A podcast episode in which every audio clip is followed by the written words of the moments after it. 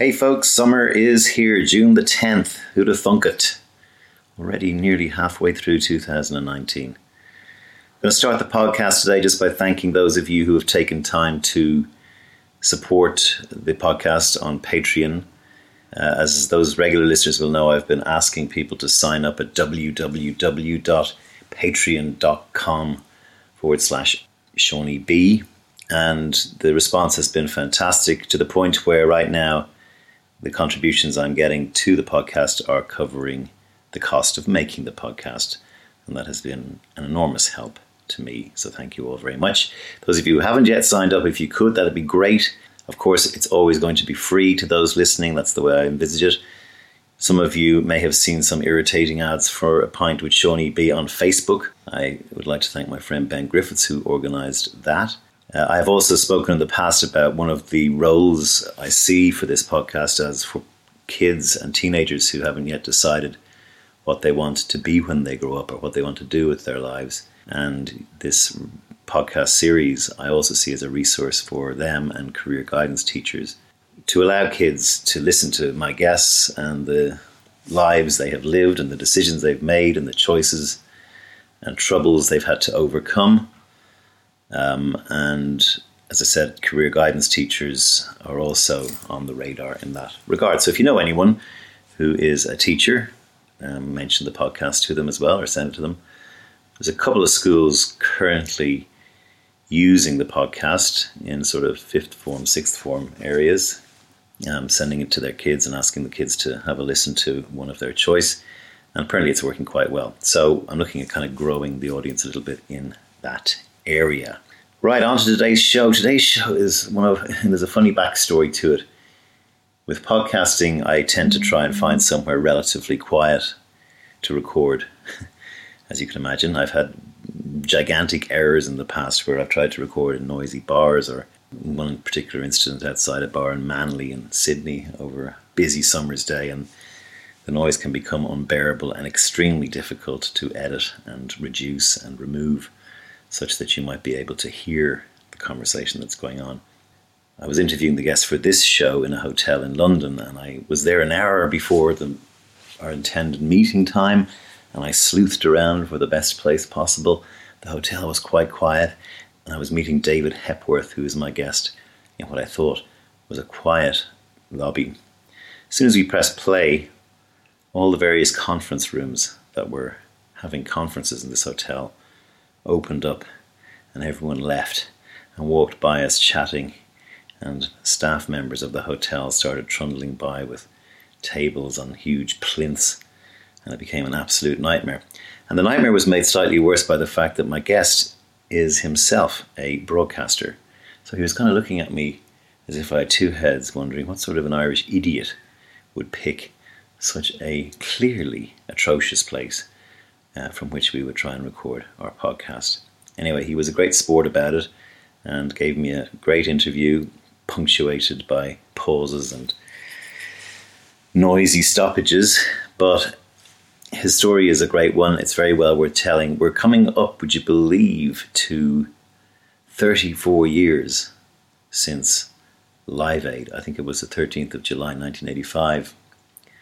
And it's still ranks as one of the most phenomenal achievements to even put it on, not to mind broadcast it around the world. David Hepworth, my guest today, is a writer and a man who has spent most of his life in the music business. He was actually a presenter on BBC that day and talks about what it was like to be on the front of camera introducing all these acts. As this amazing day kind of unfurled, you'll hear him talk about the fact that when he went home at night, he had no idea of the impact this show was having as he was broadcasting it during the day. He's a great raconteur. He's just released a new book all about the history of the long playing record, which will be very interesting for you to hear. And he was a founder, founder, contributor, and editor of things like Smash Hits magazine. He's a music journalist. He also uh, hosted the Old Grey Whistle Test, which, for those of you of a certain generation, will remember fondly as kind of a cool version of Top of the Pops. Anyway, I learned my lesson. I thank David Hepworth very much for his patience. There was an awful lot of editing went into getting this thing to a point where it can be listened to without aggravation.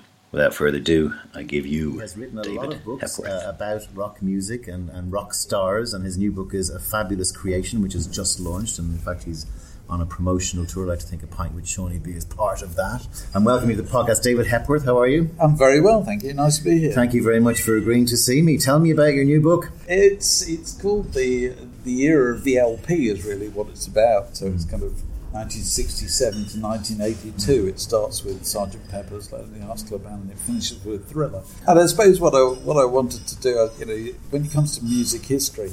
I suppose I'm as interested in the history as I am in the music. Hmm. And the bit of the history that interests me is, is how people interact with this stuff. And I think there's a danger with, with LPs that they get kind of confused with the, the revival in interest in all things vinyl. Yes. You know, so you, young people come to my house and say, "Oh, look, you've got a lot of vinyls." Yeah. Whatever is that all about? And what I wanted to do is to kind of summon up the age when the long playing record was the primary mean medium of home entertainment, really. Yeah. And also to kind of look at why you'll never bring it back. Yeah. you know. So even with the relaunch of vinyl and the, and the, and the it's, you, you, still, that's a different thing. I think it's a different thing, mm. you know, because I think one of the points I make in the book, you know, is that if you look at the glory days of the LP, you had in Britain two channels of television. Yeah. Millions watching Top of the Pops. Or Absolutely. David was a host of the old Grey Whistle Test, which was the cool Top of Oh, the Pops. and you know, and there was there was no time shifting, there hmm. was no VHS, or there was clearly no mobile phone, no social media. You know, you had very little, few leisure options. You know, a record in those days, and musical experience was you focused on a record in a way that I don't think it's possible to do any longer. Hmm. You know, and I think there's loads of reasons. You know, the reason it's called a fabulous creation is that the 12-inch record, the 12-inch LP, was a kind of wonderful magical product of its limitations. yeah. You know, it was easy to damage, difficult to carry around. Yeah. You know, so all those things made it really precious. And it wasn't one song; it was a bunch of songs deliberately placed in order of, you know, like a kind of. A, it was kind of an experience. You know, being but apart from anything else, it was difficult to kind of skip tracks. Yeah. Yeah, exactly. You had to know what you were doing to do that. Yeah, you know, yeah, you'd yeah. probably scratch it in the in the Yeah, process. yeah. Whereas everything we do nowadays, whether it's reading or watching Netflix or using a mobile phone, we do, it strikes me, with our finger on the button, ready to take us away. move on. And and so moving on is the key part of the experience. Yeah. Whereas nothing could be further from the LP. What do you think The the, greatest LP ever made was? Pepper? Oh, I, I mean, In I- your own opinion. My, I mean, when I look for the purpose of that book, when I looked at you know the golden age and I, the mature masterpieces, it strikes me of 1974 are things like Joni Mitchell's Court and Spark and things like Randy Newman, Good Old Boys.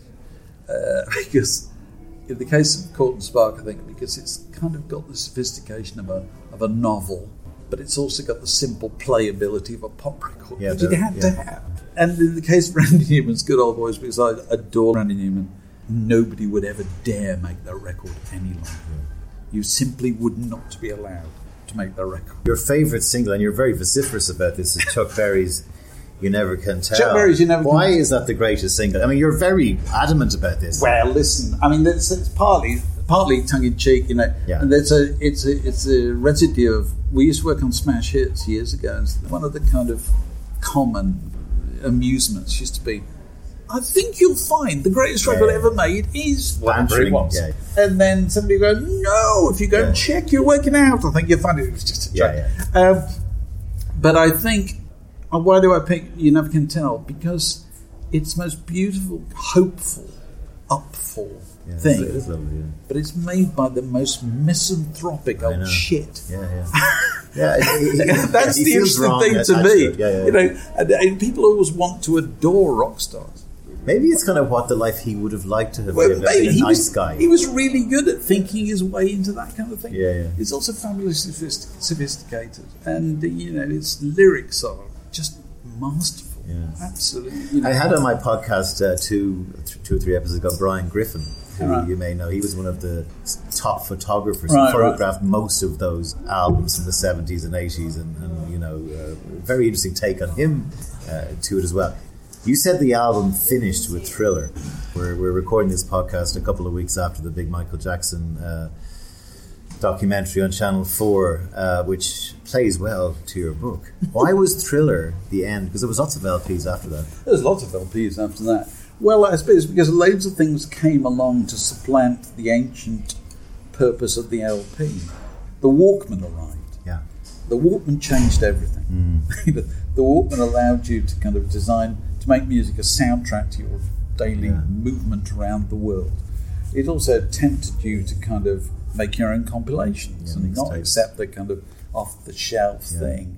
Uh, and the video arrived, and the video changed it. You know, so you, you're no longer sitting there looking at record, generating your own pictures in your head. You you know, if you look at some of Michael, Jackson, he was he was an audio visual entertainer.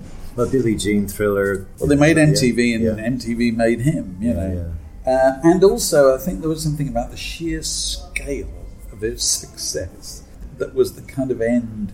Because it was, it strikes me, it was kind of reverse engineered, if that's the appropriate expression. We'll start with the market first. What does the market want? Yeah. Okay, we'll put together something that the market wants. And behold, the market did want it. Mm. And ever since that point, everybody, you know, rolling the dice has been trying to do it in a very similar way.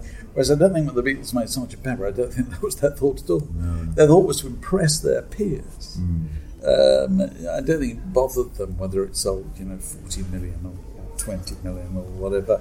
And then you've got the CD, and the CD is a different thing. You know, the CD Brothers is in Arms was the one that kind of, I remember it well, that was the thing that was used as kind of, you know, to demonstrate the CD Yeah. player. So you went to any department store, whenever that was, Yeah. you'd always hear. Did you hear the story about uh, Blame It on the Boogie? Do you know the story about that? No, right. So Blame It on the Boogie was written by Michael Jackson, Right. right? And I think it came out in 1975 or 6, which would have meant Michael Jackson was something like whenever Michael Jackson was 14. Okay? And then in two years previously, there was a song called Blame It on the Boogie, which is exactly the same song. And, and, and on, on that album, the Jackson Five, it was all songs written by the Jackson Five or whatever, or by the Jacksons. But there was a different Michael Jackson from Bolton who actually wrote Blame It on the Boogie. And so on the album, Michael Jackson, but it wasn't the Jackson Five. Michael Jackson was listed as the writer, so they did say, "Yeah, all, all songs oh, it's all by Jackson." You know, I didn't know that. And there is a guy who is who's been dining out, well, not dining out, I'm sure, but gritting his teeth about the fact that he wrote "Blame It on Me" because there's no way a 14 year old could write. I mean, it was a beautiful pop song, Right. and he, they just went, "Oh, right, written by Michael Jackson." Yeah, yeah, absolutely. Didn't tell any lies. I was thinking when I was writing this book, I was, Thriller, you know, they, they, they started off with hundreds of songs for Thriller. Right. You know, and all the big songwriters in Hollywood and the States all punted songs. Can you get a song with a Michael Jackson album? Yeah. And there was one guy that had a song on the running order, and then when they redid the running order, he was bounced. Really. Can you imagine that? Is, is Michael Jackson dead now? Finally. As a phenomenon. Yeah. Has, has, has this new documentary killed him? Finally. Well, all I'd say to that is I wouldn't like to have shares in his legacy Yeah. right now. Or the West End show you know, I. I, I, think I think certainly the persona Michael Jackson is it's very difficult to imagine that selling. I wrote a column in the Radio Times very recently about that, that I could understand why Radio Two weren't playing any Michael Jackson records, but you couldn't ban him. You know, you know, you couldn't treat him like he was a Gary Glitter. With, with Michael Jackson, you know, there are three pillars of popular music: Michael Jackson, the Beatles, and Elvis Presley yeah. yeah. without whom you do not understand it. Yeah. And so you can't take him away like No. that. You know, I think the present has to find a way of dealing with the past without feeling it has to mark the past out of ten, which is it's what I call the tyranny of now. You know, I come across a lot of signs of this. You know, The parallel thing that you write about as well and have written books about, I think your book uh, on common people, is the rise and fall of rock stars. Yeah, yeah. Your theory is that there will never be a rock star like Elvis again. No, they can't be. They can't be because, um, apart from anything else, social media. You know, if a rock star went round behaving today the way that Jimmy Page or David Bowie behaved in 1971, 72, they would be dragged in front of the court of public opinion Yeah, outrage. forced to apologise. Outrage, yeah. They would be forced to apologise for the very things that we used to like about them. Yeah, yeah. We liked the idea that they got up to things. If you look at the biggest ones nowadays, people like Taylor Swift and Ed Sheeran, they're very controlled individuals. Yeah. I I saw there was, a story in, in the papers over here about Ed Sheeran, in wherever Ed Sheeran lives, that the local council were going to go and inspect to make sure he was not up to no good. You thought, that's safe. Ed Sheeran, I'm sure if, if you live next door to Ed Sheeran, I'm sure he's the most considerate Yeah, neighbour yeah, yeah. you could possibly have. You know, How do you, like, as a guy who's lived the, the rock star era, how do you view this outrage culture that we have now? You know, where anything that's said. I mean, I went to see uh, Doug Stanhope in concert, the American comedian. He arrived out on stage, put his glasses on, took a piece of paper out, and apologised as his opening piece for, for what he might be Yeah, about to yeah. say and who he might, you know, offend. I think it's. I think it's sad, really. I think we have to find a way of dealing with it. You know, that, one of the things I talked about is the dawn of the comedy record. And I was writing about an American female comedian called Rusty, I can't remember her second name, who was a very big deal in the 60s, kind of nudge, nudge, saucy comedy, and making her own albums. Of course, she never got on the radio because she was doing stuff about sex. Hmm. And if you listen to it now, it's the tamest thing you've ever heard. But what was outrageous at the time was it was a woman comedian talking about sex. Nowadays, the only comedians who talk about sex are women. Men literally wouldn't dare go I mean, in, in, in, in Dublin in the 70s, when I was growing up, Monty Python's Life of Brian soundtrack, and um, uh, we used to crowd around. So it was ba- the movie was banned in Ireland until 1994. Go figure. There was an outrage Christian, you know, culture Yeah. in Ireland. Yeah, yeah. You can't do it. Tell me a bit about your background. So I'd like to just find out where people are from and how you got into where you got to. Oh, my background, I come from Yorkshire. You don't have a Yorkshire accent. No, I've lived, lived in London since 1968, so I consider myself Londoner probably. Um, and I came down to London in 68 to, I kind of wanted to be an actor. I laughed myself at the idea of it. And my parents, like everybody's parents in those days, said, don't do that. Go and be a teacher. So Yeah, that's I what they did. You know, I, I studied, did three or four years at college, university, and so forth, and did a year's teaching. And this is the early 70s. I thought, no, that's not really what I want to do. I ended up with a job at HMV, the big HMV shop on Oxford Street, because I'd always been obsessed with records, and all I wanted to do was get near records. And so I had a job there for about a year, uh, for, for about three years, which really should have been a year. But I was in the comfort zone. I just, Yeah. and that led to a job working for a small independent record company around about 76, 77. By then I started writing for music papers, NME and Sounds, places like that. I interviewed Paolo Hewitt recently. Oh, right, no, know, yeah. right, yeah. And um, I found myself without no visible means of support. And I, I rang up uh, Fred Delarizal, a guy I'd known at the NME. I said, Is there any work around? He said, Well, call Nick Logan, because Nick had been the editor of the NME. He's just started this magazine called Smash Hits, and I think he'd like some some help. Yeah. So I rang Nick, and Nick said, Pretty much, can you come in tomorrow? Yeah. And I went in the following day and never left. I mean, Smash Hits was I was the target audience. Well, there you go. made and it was huge, you know. Yeah. So I joined there '79, I suppose, Yeah. and became Future's editor and then editor, and then it was one of those magazines. that, You know, this was the glory days of magazine publishing. When whenever you more copies you put out, more you sold. And so the company who owned it, EMAP, they saw it as an opportunity to grow. And so I was given the job as editorial director of kind of launching other magazines. which you did. And You so we launched Q Just and 17 Empire, and, and Just Q and 17, yeah. Empire and Mojo and loads. Did you like that the part of your career? Loved or did you, do you prefer the broadcast element? Uh, no, I lo- no, I, lo- I love the magazine part Yeah. of my career, but you know, it's kind of it's gone away now. I think that we probably thought it would go on forever, and you well, know, they it they still say if you make a good magazine. I mean, there, there was a doom loop of like no advertising, no journalism, shit product, no adver- You know, I mean, down the gurgle. I worked with Bloomberg Business Week's relaunch in America, which you know they were they were doing it for completely different reasons. For Yeah. getting journalist profile, you can't apparently win a. A, a Pulitzer, unless you have a printed thing. No, I'm sure Steve. Jobs wanting to send his mammy home a picture of him on the No, front that's cover. true. You know? That's true. What about the old grey whistle test? All that side of it. I, you know, I, alongside the journalism, I used to do bits for radio.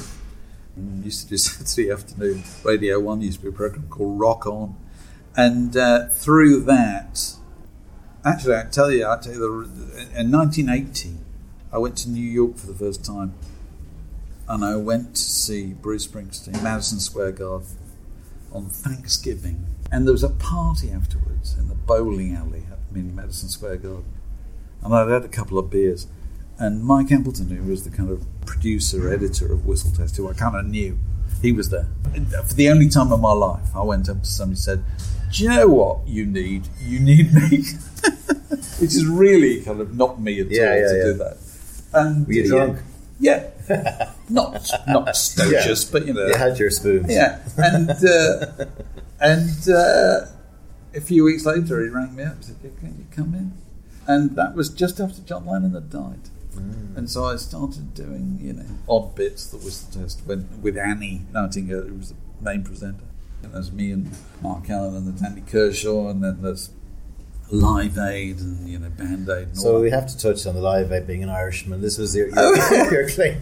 So, so basically, David was was one of the hosts of the broadcast, right, on BBC. yes, one of one of them. Yeah, And this was in whatever 1985, wasn't it? And and Yes. uh, Geldof, uh, who was one of the organisers with Midge Ure. In fact, David's latest podcast, I think, has got an interview with Midge Ure. right? yes, yes, yeah, yeah. Um, and Geldof came on, and it was all live, and he used the F word many times, which Not was that never. many, not many times. no, Not many times. It's give us all your fucking money. I, No, he didn't say that. The thing when I was on was that. Do you want the Do you want the boring no, I want truth? the full truth. Yeah, You know, this is Billy the, Connolly was on the seat as well. Billy beside Connolly. him. I've got a good story about Billy. Connolly. Yeah. And uh, the BBC were most keen that not, this not be seen as a telethon, you know, because they didn't want every charity in Britain beating up past their door saying, "Us next week." Our numbers are down. Uh, you know, when they appealed for money, they did it in a certain order, which was postal address first, then I can't remember what post office details, and then the third one was a phone number. And you had to do it in a certain order because that's when the captions came up. And so I had Bob on in that part, and he was very exercised about the fact that he needed to be raising more money. I said, so, so Bob, let's just remind other people of you know how they can contribute. And uh, first the address because I knew that that's what how it came up. And he said, "Fuck the address," and I just remember thinking, "Oh god." I do hope my mother's not watching. of course, my mother was watching. Everyone was watching. Everyone was watching. the world was because, watching. because you didn't realise that until you got home. You know, you were just in the bubble of, of Wembley, and it was a very hot day, and it was chaos. And uh, you know, it wasn't until I got home after the after party and all that, four in the morning, isn't it? And my wife's just sitting up in bed going, "Well, that was something, wasn't it?" And I thought, "Oh, was it?" And uh, and she said, "Yeah." During the day, she had everybody ringing up Really? you know, like family, you know, Isn't like they, her parents, you know, because it just gathered momentum in the in the during the day, which you weren't aware of. I mean, I've even got you know, my daughter has sent sent me yesterday a screen grab of, uh, you know, in the Freddie Mercury film, Yeah, which I did. an actor I- I appears as me apparently. Really? Which Yeah. one? Well, I sit. I don't know if I can find the picture. She. That something it doesn't. I don't think he It took me speaks. three visits to watch that movie. I, I haven't seen it. I thought it was Uh, it's like yeah. a hagiography. I don't know if yeah, there it is. Uh, that's there's an actor looking like Bob Geldof and an actor looking like me. Uh, and people say, "Have you seen it?" I said, "No, I haven't seen it. Uh, I'm not in a hurry to see it. I've never watched the thing at all. There's a piece of it on YouTube which I saw. It is, Oh, yeah. it is on YouTube with Billy Connolly giggling away. Billy Connolly is a, a funniest. Oh, what's your Billy Connolly Funniest, funniest. My funniest memory of the day was uh, I was in there on the box when the Pretenders were on, mm-hmm. and this was not long after James Honeyman Scott and Pete Farndon, the bassist and the guitarist, had both died, drug related deaths. And Billy Connolly turned to me as they were playing. I won't attempt to do his accent. He said, I wouldn't join that group. I said, Why not? He said, Nobody.